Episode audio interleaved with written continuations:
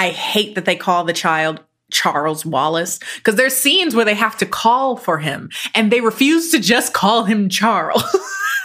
and that shit bothers me. Charles Wallace! Charles Wallace! You are about to enter the courtroom of the Honorable Judge Kennie J.D. Does she have any movie critic experience? No. Does she have any authority? No. But they gave her a show anyways. The movies are bad. The cases are good. The rulings are final. This is in defense of. Hello, everyone, and welcome to In Defense of a More Butter production. I am your host and your judge, Kennie JD. And here on In Defense of, we look at movies that did bad at the box office or did bad in ratings and decide whether or not they deserved it.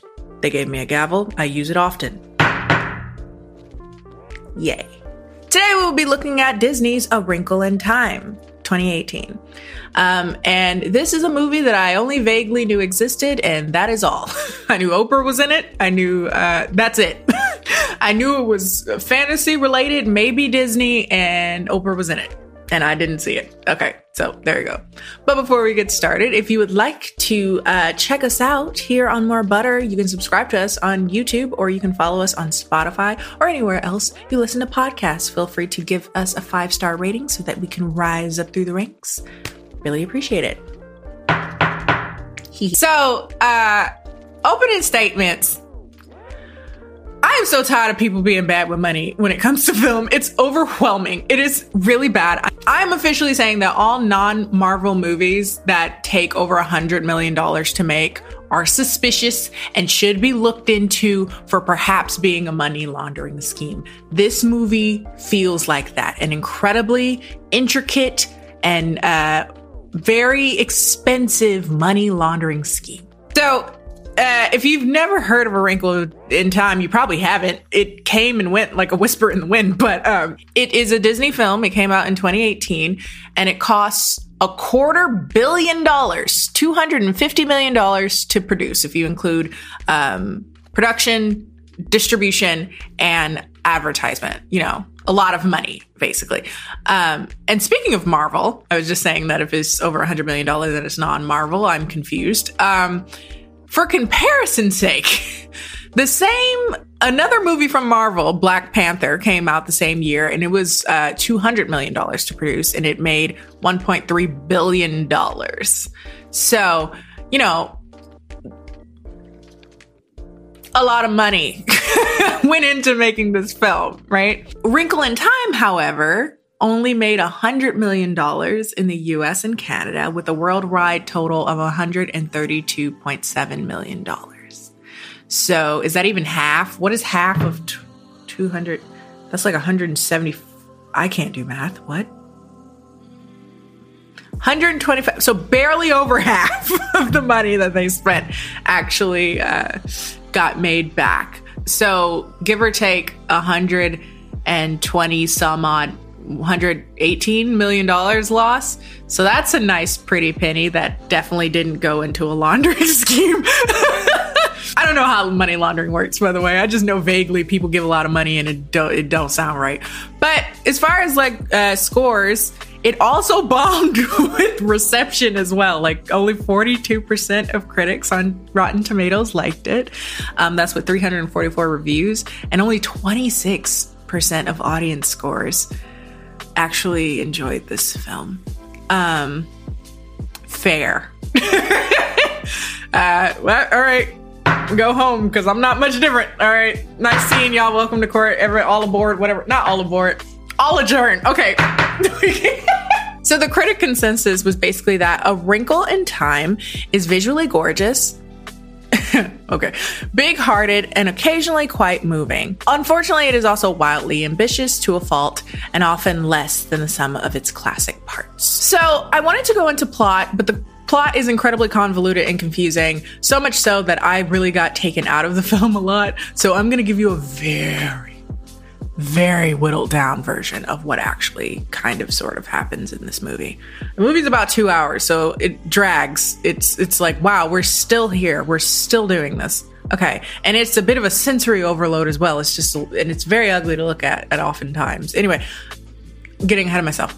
Pot. It centers around, again, a lot of shit that doesn't make sense, but for the, for the attempt, the lofty attempt at just kind of making it quick and concise, uh, the main character is 13 year old Meg Murry and she is suffering from a lot of depression and a lot of um, just feeling alone and isolated after her astrophysicist father, Alex, disappeared four years prior, leaving her and her little brother, Charles Wallace, whom they refer to in total, like the entire name, Charles Wallace, throughout the movie. And it is some of the most annoying shit. So, for my own sanity, his name is Charles, and he's gonna be Charles this entire video. Thank you. Um, but both of them are kind of struggling at school due to bullying and gossiping teachers who all kind of make not make not all make fun, but some of them actually make fun of their father leaving and disappearing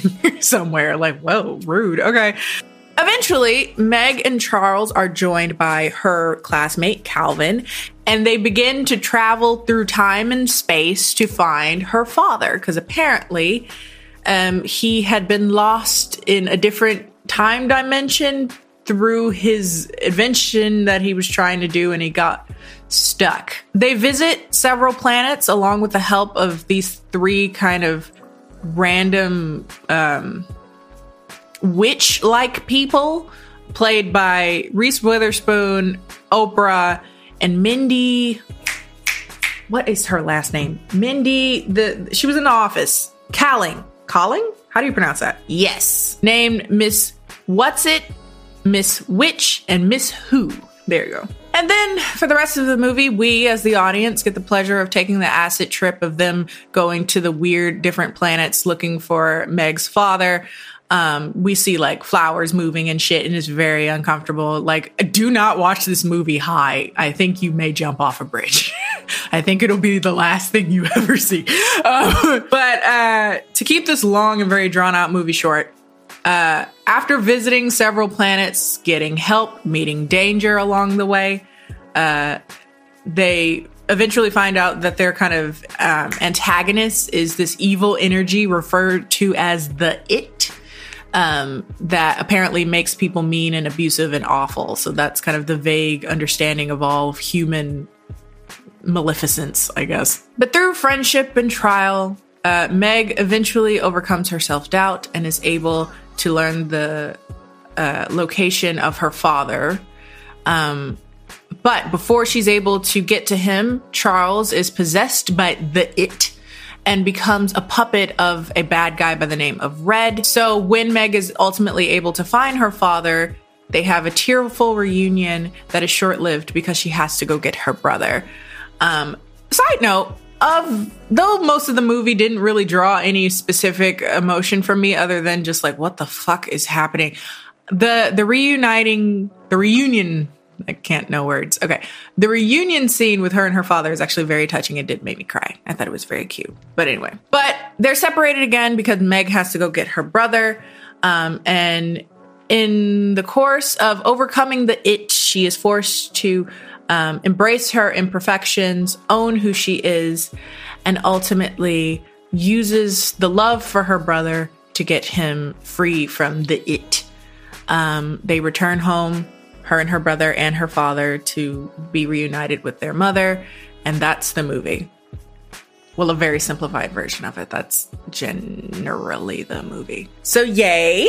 Enjoy. If you want to watch, I honestly, the movie is incredibly boring, but if you want to watch it, go nuts. Um, why, hello there. Popping in to let you know that today's episode is brought to you by our friends over at Jarritos. Jarritos Soda, who is quite possibly my favorite soda to ever come in a glass bottle. Jarritos Soda comes in 12 flavors, so you're sure to find one that you like. The flavors are Mexican Cola, grapefruit, tamarind, strawberry, mandarin, lime, guava, pineapple, one of my favorites, mango, another one of my favorites, watermelon, passion fruit, fruit punch, and Jamaica, not to be confused with Jamaica. They're made with real sugar, all natural flavors, and are made with no HFCs. As of right now, my favorite flavors keep changing. At first, I was always like a fruit punch, strawberry girl.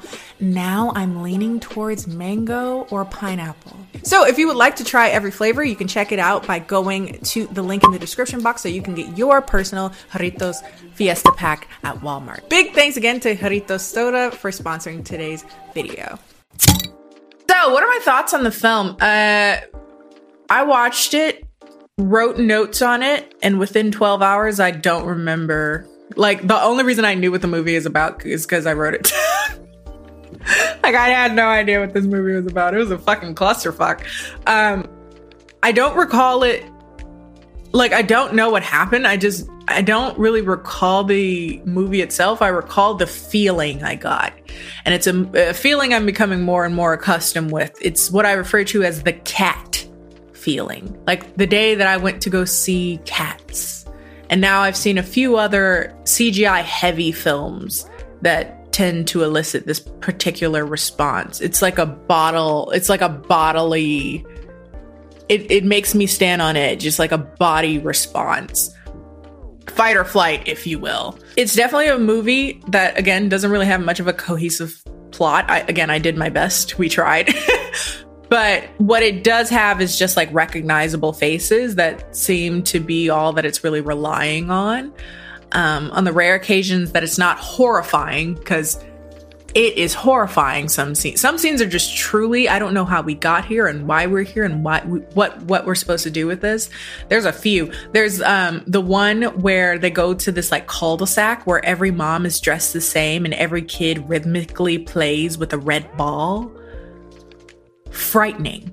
Like frightening. We see a bunch of flowers running and they're sentient. They're like human they're like moving, breathing flowers, and it's just very disconcerting. Um, there's a time when Reese Witherspoon, I believe, turns into, or or was it, or was it Mindy? Somebody turns into like a like a like a flying dragon, like a like a magic carpet with a face. and it's just like flying through the air. And I was just like, I am okay. I can end this experience, please. Let's do that now. it's giving very cats it's giving very nutcracker 3d um you know too much cgi like we ask ourselves can we? But not should we? And that's what i'm getting. I just feel like maybe we should should we start gatekeeping cgi more? Because it makes me itch. This movie makes me itch. And that's why i'm really surprised that anybody thought this movie was beautiful. I find that fascinating Cause yeah, I guess in like a if I could exist within my own nightmare type of way, you know, it's giving very um has anybody ever heard of the like shorts that get played on Adult Swim at like 4 a.m. or used to? I don't know what they do now. Called Off the Air. It's giving very off the air. Just like this odd hypothermia dream. Anyway, but the plot itself is incohesive the the CGI is just incoherent. I hate that they keep cha- I hate that they call the child Charles Wallace because there's scenes where they have to call for him and they refuse to just call him Charles. and that shit bothers me. Charles Wallace! Charles Wallace! I'm like Charles efficiency. I feel like that's the problem here. We're lacking that. Beyond that, I hated the pacing. The movie was incredibly long and boring and dragging out. Um, a lot of scenes just felt like they were there to be visually stimulating, but not to do much else. I think the movie in general is kind of that to me, quite frank with you. So, yeah, a lot of negatives for me. There are a few positives, though, and I would like to at least end on a happy note. I guess. Again, I did cry when she was reunited with her daddy. That was cute. I was like, oh, that's nice. Um, but I was also crying because I was like, thank God this movie is about to end. But it doesn't actually. It goes quite a bit longer than that. So I started to almost cry because of that. Um, two, I like seeing black kids as leads. I am partial. I am biased in that regard. Um, I wish we were in a better movie, but hey, they did put a lot of money behind the backing of a black lead, so I am kind of happy about that. And three, it has a bomb ass soundtrack, as most bad movies do. Um, I I can't fault us for this movie because it gave us the studio version of that Chloe X Chloe X Chloe and Haley song. Hallie, I've never said her name out loud. Chloe Halle song, Warrior, which means that because we had a studio version, we have that iconic live performance of it that plays on Black Twitter like every four months. Um, so thank you for that. But in this movie, they misuse it so terribly. They they use it when they went to the beach. The song Warrior is so epic. Why are you using it like, oh, we're going to play volleyball? I can be a warrior. Yes, I am a warrior. There's no need to worry, love. Look around, it's glorious. Close your eyes and taste the You know where to find me. Okay, wait, hold on. Me.